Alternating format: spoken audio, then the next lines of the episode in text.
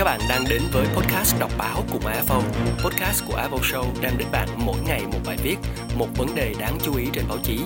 Đọc báo cùng AFO không chỉ cùng bạn cập nhật những thông tin chính thống mới nhất mà còn được phân tích sâu hơn và đa chiều hơn. Hãy cùng AFO tạo ra một bộ lọc thông tin thật tốt với thông tin dành cho các bạn khán giả trẻ.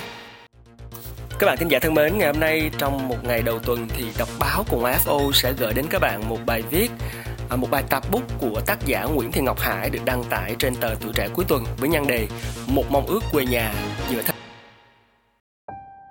Cách đây chưa lâu khi ra Hà Nội dự đại hội nhà văn xong, nhiều người trong chúng tôi tranh thủ về quê.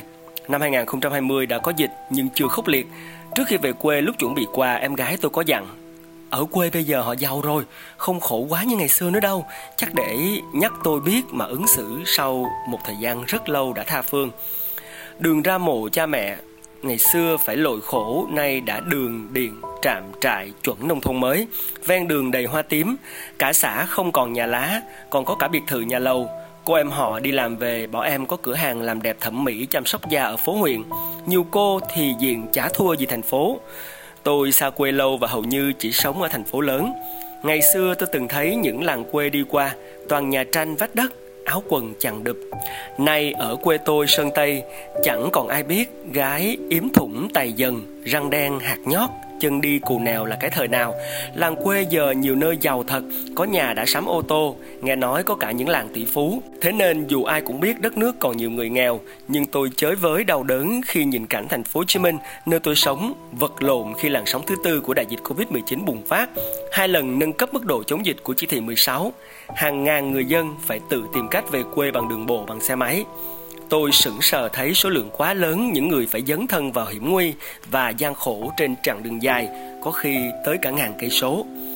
Câu chuyện về em bé 10 tháng tuổi đã phải cùng cả nhà đi đường dài từ Bình Dương về Nghệ An vừa qua là một câu chuyện thần kỳ do nhiều người giúp đỡ dọc đường, vừa là trăn trở của cả nhà nước và người dân. Nhiều bạn trên Facebook lo lắng, có chút trách móc, sao thành phố không lo được cho họ để dân về khắp nơi làm lây lan dịch bệnh. Đúng là bất ngờ vì một đô thị lớn nhất, vươn mình với nhiều thành tựu và khát vọng, là biểu tượng của nghĩa tình truyền thống, nay cũng quá sức. Dù ai cũng thấy chính quyền và người dân thành phố, nhân dân cả nước đã làm cuộc đại cứu trợ không thua gì ngày xưa dân công tiếp tế cho Điện Biên Phủ.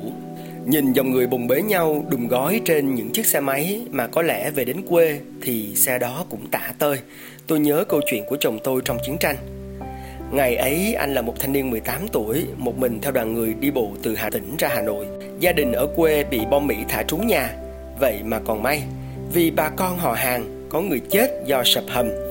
Anh theo đoàn người đi, chỉ có cái túi vải chứa gạo và ít tiền. Đó là khoảng năm 1965, chiến tranh đang ác liệt, máy bay Mỹ đi tuần khúc eo miền Trung để phá hết cầu phà và chặn đường tiếp tế vào phương Nam. Chỉ cần một đốm lửa nhỏ là làng xóm tan tành cứ ban ngày, đoàn người vào làng xin nhờ nhà dân để tránh máy bay, đêm xuống bắt đầu đi bộ. Qua biết bao sông suối, đồng rừng và làng mạc, sau gần nửa tháng, anh ra đến Hà Nội. Người tả tơi, hốc hác và giật bắn mình thấy Hà Nội sáng đèn. Đợt sóng thứ hai bỏ phố về quê đã được chính quyền thành phố vào cuộc tốt hơn. Các gói cứu trợ được huy động sáng tạo và có cả gói cứu trợ thuốc men chữa bệnh cho F0 nhẹ phải tự chữa ở nhà. Ở nhiều chốt chặn, có cả người ra thuyết phục và đưa bà con quay trở lại nơi ở. Tôi thấy được cả các cuộc vận động miễn giảm tiền nhà trọ, tiền điện, tiền nước. Giữ dân ai, ở đâu thì ở yên đấy chống dịch. Ai muốn về quê sẽ ra đi trong tổ chức. Tôi nhớ tới nhà quê ở một số nơi giàu lên mà không bền vững. Năm ngoái ngồi chợ sân bay, có bà ngồi bên kể chuyện. Bà người Bắc Ninh. Cả xã tôi không có lấy một con lợn vì thanh niên đi hết Ông bà già không đủ sức chăn nuôi, chỉ đủ sức lo cơm nước cho trẻ đi học. Bà kể, nhà máy, khu công nghiệp lan đến gần lũy tre, ai có đất thì làm nhà trọ cho công nhân. Nhiều nhà chờ con cái đi xuất khẩu lao động, đi làm xa gửi về xây nhà lớn. Đó không phải là cái sự giàu có do làm kinh tế giỏi trên đồng đất nhà mình. Trong đại dịch kinh hoàng ở Ấn Độ, tôi đọc tin và biết trong đại dịch, nông thôn và nông nghiệp Ấn Độ đã là trụ đỡ cho kinh tế cả nước.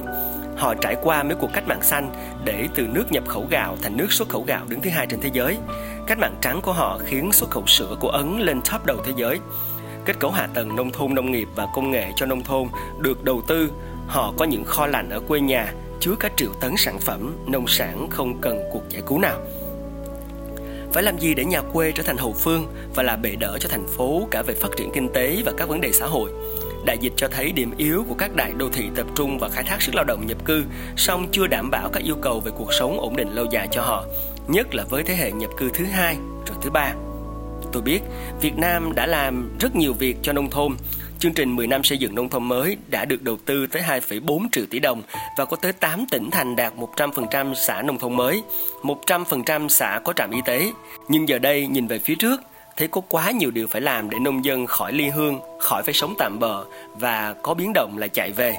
Về rồi, làm sao hết cảnh đất đai giao cho nông dân ngắn hạn bị lấy đi dễ nhất, tránh để họ nhìn thấy người khác làm giàu ngay trên mảnh đất mình bị thu hồi trẻ mạc. Tôi đi qua bao nhiêu năm tháng chỉ ước mong đất nước hòa bình. Nay đi gần hết cuộc đời là nhìn thấy đất nước gồng mình và chống giặc mới. Vẫn là nỗi thương nước, thương người đến xót xa ấy. Hơn 3 tháng qua, ai ở đâu, ở yên đấy lại chính là một thời không yên tĩnh. Mỗi ngày trôi qua là một ngày trải qua bao nhiêu cung bậc xúc cảm. Dõi theo những người đi chống dịch căng thẳng ngày đêm, dõi theo âu lo cho người thân, theo các bác sĩ y tá cực nhọc, nghĩ về mọi người và nghĩ về cuộc sống thế vẫn còn một điều may mắn là những giá trị của tình thương yêu Vừa rồi là bài viết của tác giả Nguyễn Thị Ngọc Hải, một bài tạp bút với nhan đề Một mong ước quê nhà giữa thời đại dịch. Đó là nỗi khắc khoải của những người có quê hương và đã đến với những vùng đất mới để lập nghiệp và để trở thành người con của vùng đất đó, nhưng vẫn đau đáu những ước mơ trở về quê nhà, những ước mơ để có thể kết nối và thông suốt hệ thống nông sản trong tương lai. Hy vọng rằng những ước mơ nhỏ nhoi của quê nhà giữa thời đại dịch này cũng sẽ đồng vọng cùng nhiều những ước mơ khác để cho chúng ta có thêm được nhiều niềm lạc quan trong một ngày đầu tuần như thế này.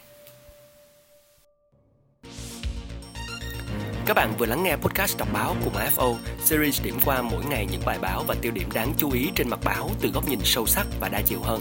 Đọc báo cùng AFO là một series podcast của AFO Show được phân phối trên hạ tầng Spotify, Apple Music và Amazon Music.